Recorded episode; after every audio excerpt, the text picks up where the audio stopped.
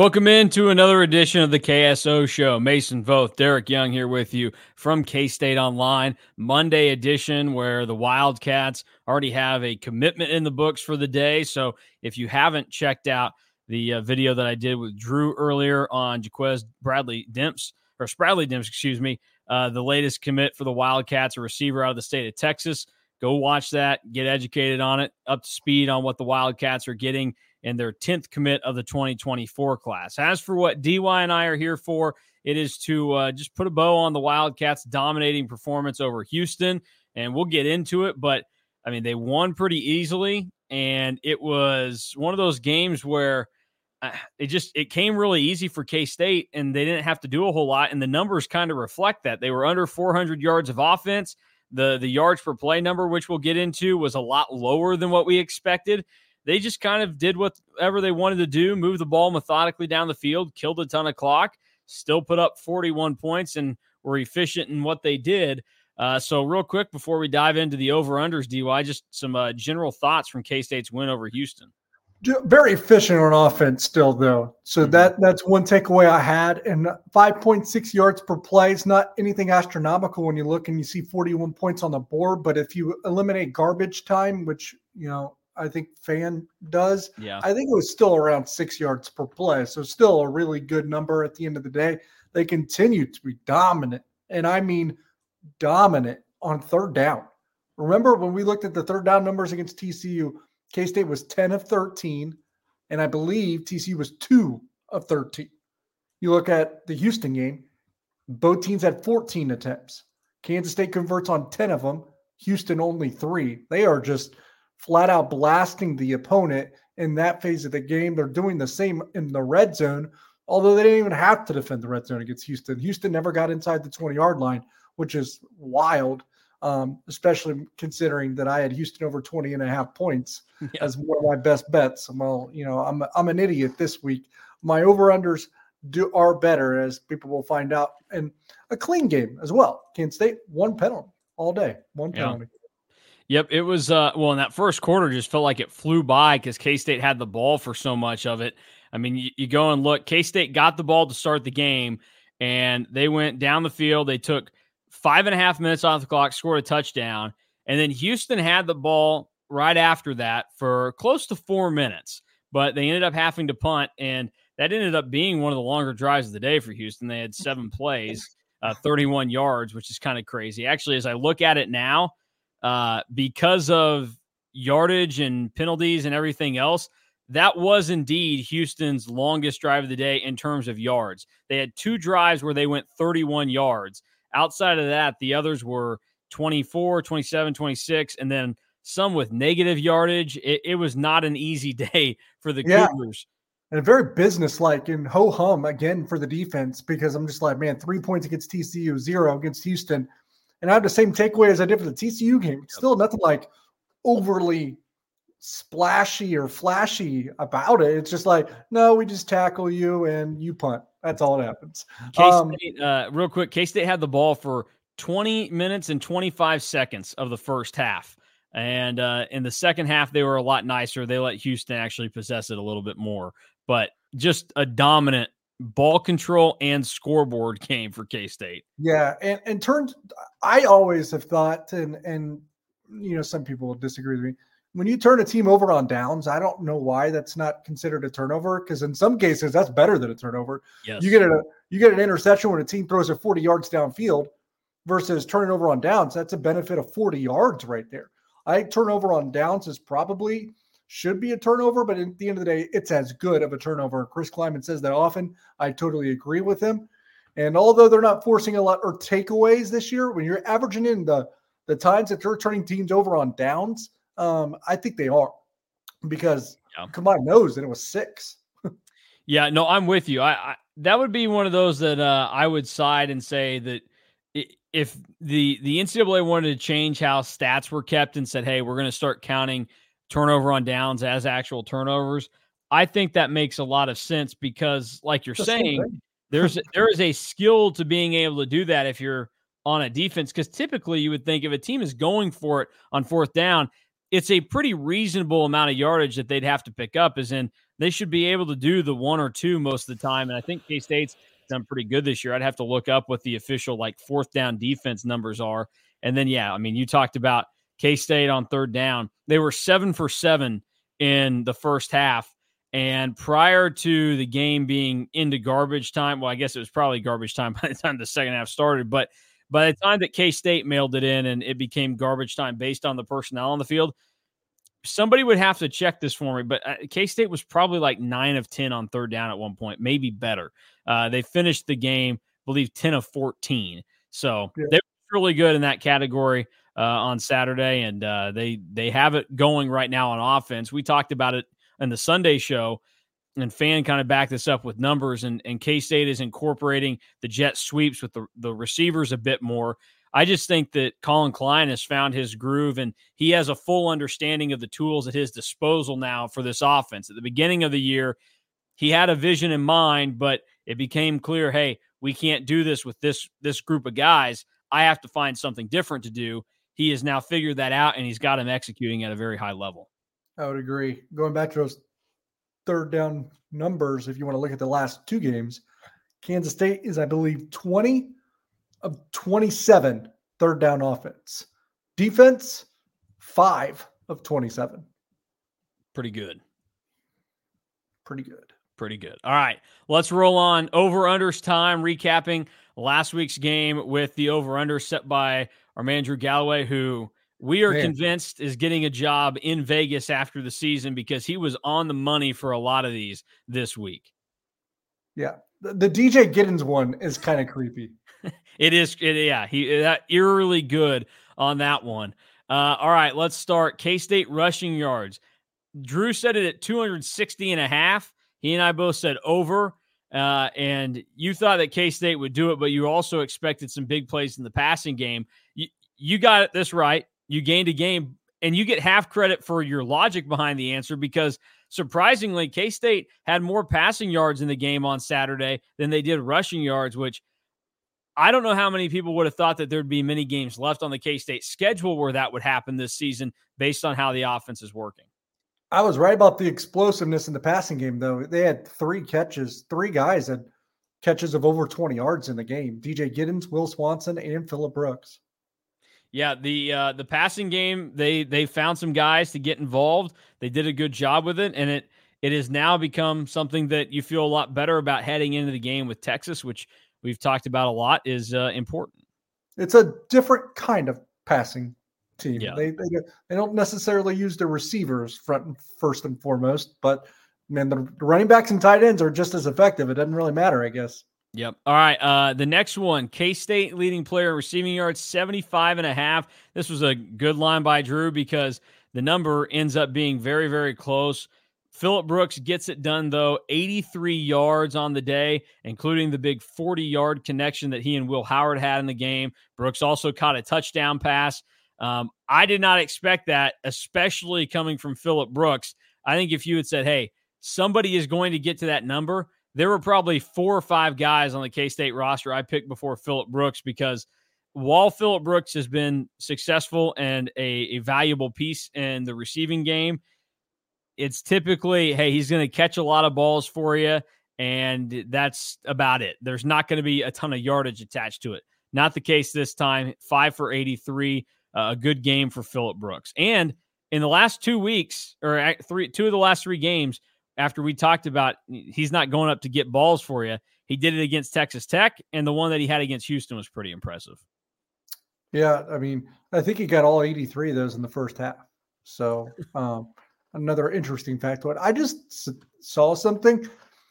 Well, there's two somethings I saw, and I think it's one of them. They're both kind of weird. So DJ Giddens had 25 receiving yards, right? 34 yards after the catch, though. How does that compute? Wait, say that again. DJ Giddens 25 receiving yards. Okay. But, but they credit him with 34 yards after the catch. Did he catch one way behind the line of scrimmage? Yeah. Yeah. He, he, I guess maybe he, well, I don't know because his long of the day is 23 yards. So, but he caught one that they're giving him if you catch it behind the line of scrimmage, like on a screen. Yeah, I guess would they give you yards after the catch on that? I because it's really just like a long pitch. They shouldn't. They shouldn't, but they did. Okay, well, somebody that is much smarter than we are in terms of how stats get kept, just leave a comment for us somewhere, tweet at us, post it on the board, whatever you got, because this this has me perplexed, and this is a great catch by you because yeah, I have and, no and, idea how that works. And 29 of Garrett Oakley's 36 yards came after the catch. That that one makes a little bit more sense, especially since what he scored his touchdown pass that he scored on. He basically did everything. Um, I don't know. I don't know how this works. I'm I am perplexed. But hey, it is it is what it is. So we'll uh we'll we'll figure it out from there. Uh, by the way, just so people are aware, DY got this one right as well with the over. So uh, he started off with a good start. Now this one he complained about most of the game uh, after it happened. DJ Giddens total scrimmage yards 120 and a half. Drew and I went over, and DJ Giddens saved our bacon 121 total yards in the game for Giddens, uh, 96 of which came on the ground. He had another great game running the football, and then he had the 25 yards receiving in the game. Uh, so you can you can pout real quick about DJ Giddens going over for us, and then give us a little bit on a, another good game for DJ Giddens. I was half a yard from going three and zero oh on the ones that I was different from you guys, to where I really could have separated. Now I only lead by two or three, I think, at this point, which is unflattering considering my performance on the day. Anyways, DJ Giddens, uh, it's either DJ Giddens or Treshaun Ward. Someone's having a good game. Neither have a bad game. So you, you like that tandem. Yeah, uh, you got to feel really good if you're K State about how that's working out right now. And uh, DJ Giddens is proving himself. And I, I, just, it's after everybody starts to kind of lean towards, okay, this guy has taken taken the job then it swings back the other way. It's just what this is going to be. I mean, you've got two talented running backs, and depending on the game and the day, uh, one of them will probably take the mantle for it. And you'll have some games like against TCU where they both go for 80 some yards and they're they're going back and forth with each other, and it's a good thing. So uh, no problems there. Uh, the and next need, one, yeah, they needed ahead. him. They needed him because he was only one of two players over seven yards of carry. Uh, Jaden Jackson continues to be a good ball carrier. Got a little Malik Knowles to Jaden Jackson right now, and everybody else 3.2 yards per carry below. They didn't really run the ball well out, outside of DJ. Yeah, no, for sure. And you know, it, it, something that Drew brought up, and this is uh, kind of goes into our video that we talked about with uh, Jaquez Bradley Demps, but he mentioned specifically about K State using their receivers in the jet sweep game is one of the things that had him interested in K State was because he just saw how they were getting the ball into the hands of some of these guys, especially guys that are much better, you know, once the the ball's in their hands and not necessarily when it's getting there. Uh, so that's a, a big deal. Uh, the next one up, Houston success rate. Uh, the number was set at 39.5%. Um, I'd have to look to see what the specific number is, just so everybody is aware. Uh, but we all took the under, and the under uh, hit in the game. So there you go. Yeah, I, I I know the under had to have hit. They didn't score any points. Well, put it this way. Um, the the passing success rate for Houston was only 24 and the the rushing success rate was 35 so they were both under 30 yeah. 30, yeah.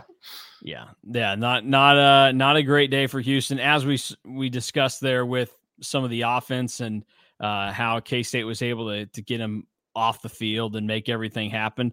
I just you know this is a this is a good spot right now for for k-state's defense uh, and, and how they're playing. I mean we've seen them continue to grow. I think each group that had a question mark that's kind of starting to go by the wayside.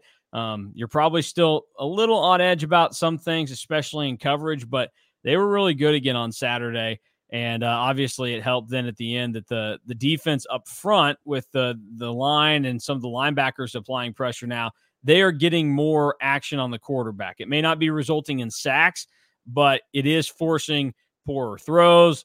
It is making them kind of get off schedule and run around like we saw Donovan Smith do. And ultimately, he threw the pick to Will Lee. So uh, the defense is in a really good spot right now for K State. Can't have any complaints. Give up three points in the last nine quarters. Yeah. Uh, all right, K State yards per play, 6.3. We all took the over, and it was really nowhere close by the end of the game. The final was, number ends up being 5.6. Yeah, and it was 6.1, 6.2 for most of the game, probably about six when they got into garbage time. Still a great, great performance. Uh, 6.3 is a high number. We should have been careful. Yeah, but uh, you know, K State had been executing at a really high level, and everything was kind of looking good there.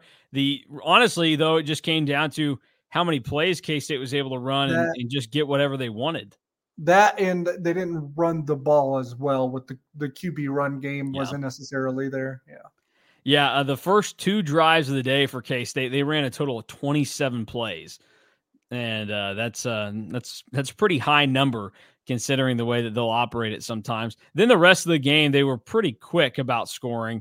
Uh, they also had some short fields to deal with uh, in some or instances. Turnable so run downs. Yeah. yeah.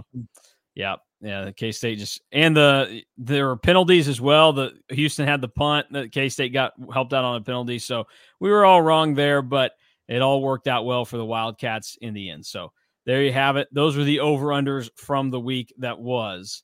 Uh, let's dive into the Big 12 real quick before we we skiddy on out of here. Uh, weird weekend for the league, which is kind of customary at this point. KU takes down Oklahoma after we both thought, okay, there's no way Oklahoma comes out that flat, lays an egg after they played bad against UCF. They did it, and they did it in a masterful way against KU. Both teams tried to give the game away. Oklahoma just did it a lot better than KU. I think fan probably said it best that you can watch Oklahoma and just see that they are a poorly coached team. And as we know, whether we like to admit it or not, since you know we're we're always following the Cats, uh, Lance Leipold is a very good coach and he yep. coaches really good football.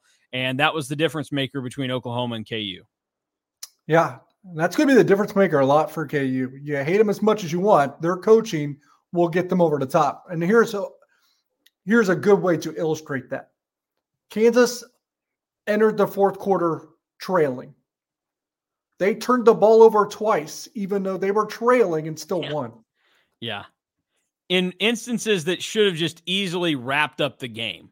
Like, yeah, you, you don't usually enter a fourth quarter, turn the ball over twice, or you, you usually don't enter the fourth quarter on the losing side of the scoreboard, turn it over two more times, and then find a way to somehow win. Um, yeah. That tells you the coaching between the two sides complete mismatch and also an illustration of despite the OU schedule being completely soft the rest of the way the last two two weeks have told us they don't have the discipline to be considered an automatic lock to win the games they should. Yep. No, that's that's very true. I mean, that's why all of a sudden based off of how Oklahoma State just handled Cincinnati, and I think both of us had we didn't think O State necessarily would lose, but I we did think that yeah. that Cincinnati would make it tight and make it interesting, and that wasn't the case. So all of a sudden, I mean, OU going to Stillwater this weekend, there's a I legitimately have to consider that Oklahoma State wins that game now. Yeah. Now, I would probably pick OU still, but nothing would sh- shock me in that game. And and while we look at some teams and be like, man, you've been playing the wrong quarterback this year. Like we've said that a couple of different times about a couple of different teams in the Big 12. For Oklahoma State's like, were you playing the wrong running back? Because Ollie Gordon is just mm-hmm. a game wrecker. He might is he the best? I mean, is he up for Big 12 offensive player of the I, year? I think he has to be. I think at the moment that would be the pick is uh, the way that he's going about things. I mean, he's been incredible. And Cincinnati, the best thing that they had going for him was their run defense, and he just squashed that. He was over 200 yards again. So an impressive showing for him. Right? Three yeah. weeks in a row for 200. Man, yep. he's good.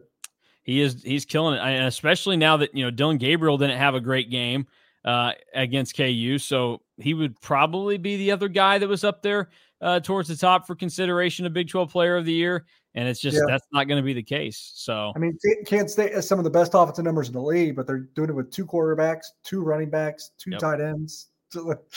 17 different guys that'll catch a pass in a game. Uh, yes. I mean, we, we, talked about it this morning in, in the text exchange, but you know, K State has put up over 40 points the last two weeks, just killed teams, and they haven't had a single guy win a Big 12 award. And it's because every single person on the team that has seen action is doing things, whether it's you know the the yeah. first 11 guys on the field or you know Matthew Mashmeyer at the end of the game for K-State. Yeah, Mashmeyer. That was the most productive eight snaps in the history of college football probably. um well I will say uh, maybe and I'd have to look at the stats of or the performance of the guy that got it and I I forget who got it off the top of my head to be quite honest, but I think Will Lee probably had a right to be defensive player of the week in the Big 12. I mean, you get, yeah. you get a pick, you get a few tackles, you force a fumble. Yeah. Yeah, no, he he definitely could have laid claim to that. So the way that the Big 12 shook out this week, we now have uh, a number of teams tied at the top of the lead. yeah. Uh, four and one, five teams, OU, Iowa State, Oklahoma State, Texas, and K State. And all they all play each other this weekend. Iowa State, they're playing KU, but KU right there lurking at three and two now. Uh, and they've got a, a little bit of a stake in this. So uh, we'll have to see how this thing kind of ends up playing out. But what do you expect first from K State, Texas this week, and then uh, everything that will fall in place after that since the Cats and Horns kick it off at 11 a.m. with Big Noon kickoff? Uh, I love how they did it as a triple header with those three games as well. I thought that I, I like it. Sometimes it doesn't always work that way, so that's really cool for K State, Texas. You know, maybe a line of scrimmage game here, turnover game. I think those. I think these teams are you know, surprisingly, because you have a 25 and a seven, and it's Texas talent versus K State talent. When you add in the fact that it's Maalik Murphy and not Quinn Ewers, when you add in the fact what K State's done for the last few weeks, from a number standpoint, a very even, evenly matched two two teams. I still think raw talent, Texas trumps Kansas State by a sizable margin. But K State tackles well, plays good on the line of scrimmage, and wins the turnover battle, and then I think you're probably in business and have a pretty close game on your hands or or have the upper hand. Yeah, I think this is a game where I mean, a couple of weeks ago I would not have given K-State much of a chance at all. And now all of a sudden the way things have changed and you consider the fact that uh, Texas is in a spot where they're going to be playing a backup quarterback in all likelihood with Maalik Murphy, who wasn't asked to do a whole lot against BYU. K State's going to give themselves a real chance. And it's also important to note that K State has already faced some of the best rushers, not just in the Big 12 this year, but in the country. And they've done a pretty good job of locking them down. Jonathan Brooks is another one, and Texas is really all about the run game. I mean, we knew this the last couple of years when Bijan Robinson was there, but especially now that Quinn Ewers is out. And so you're relying on a backup quarterback and you want Jonathan Brooks to, to blow up for you. And K State, they just have to limit those big plays. I mean, you look at Texas's run numbers, and Fan talked about this a couple weeks ago with us because I was curious, and uh, it's it's it's right on the money. Texas actually, in terms of just like a consistent run game, it's not really there, but their explosiveness in the run game is what's important. And so for K State, you're going to give up some big runs at some points. Make sure that they're not the backbreakers though that can happen and limit them to like a 20 yard run instead of a 35 yard run or something like that or the the big one that busts off a, a, a touchdown that kills momentum or something along those lines and i think k-state's defense is playing in a way that they can do it right now they're just going to be doing it against one of the better offensive lines they face this season yeah two things come to mind the fact that they don't have quinn ewers and they're going with Maalik Murphy he's one he's still a five star quarterback so he's got a big arm but the decision making won't always be there. It's it it nullifies their best weapons because their best weapons are actually Xavier Worthy, Adonai Mitchell, and Ja'Tavion Sanders. Three absolute dynamite weapons in the passing game. Well, when you have Maalik Murphy instead of Quinn Ewers, that really takes away some of their value because it's harder to get them the ball in a consistent level. So that kind of evens the playing field a bit. Um, but you do have to stop that running game, and they're just more explosive than anything. Yeah. We'll offensively, see. and then offensively, I, what I struggle and why I, am starting to think this could be a pretty defensive game, which is complete inverse of what yeah. the Wildcats have been involved in throughout this year, is Texas stops the run, and Kansas State has had a hard time building a passing game without the threat of a run. Yeah, I need to. uh you know, you may know it off the top of your head. You know what the total was set at for K State Texas this weekend? No, but I can look at it uh, real 51 quick. and a half. 51 okay. and a half. Boy, this well, this feels like I don't know, this feels like a game to me that's like 24-21, something like that. If it's if it's going to be a close game and I don't know, I mean, this probably sounds silly because I mean, I guess there's a world where K State can win in a blowout or Texas wins a close game, but I feel like if K State keeps it close, this is probably a game they win. Then, um, if if it's somewhere within a touchdown, I think K State will probably be victorious because right now you have all of your pieces falling into place at the right time, and I know that you've played lesser talent, but Texas has also played some lesser talent over the last two weeks, and I know that the numbers end up looking great against BYU. They they weren't just jumping all over the Cougars. They just got fortunate they were facing a bad offense and they struggled with Houston. I mean, they got up 21 nothing and let them come back and they were tied late and K-State handled the Cougars. And I know that it's not an apples to apples type of thing, but it is something to consider and I the way Will Howard is playing again, the way that everybody's just working together, K-State has better experience right now than what this Texas team does, which seems odd to say, but it is the case and I I like K State if they can keep it close. I just don't know that they can. That's why I probably lean more towards the side of like seeing this thing ended up being like a, you know, 31 to 17 type game in favor of Texas. I, there's obviously still all that talent there, and Texas has the loss to Oklahoma, but we, we can't forget that this is still a really good team, even without Quinn Ewers playing, because I, I he makes a difference, but I don't know that it's actually as significant as some people want to think. That's fair. 31 17 would still be under. Yeah, that's true. That's true. So we'll have to see how it goes. I guess uh, that's what we're taking this weekend. That's the play. Put it in best bets for me already. Under in the game.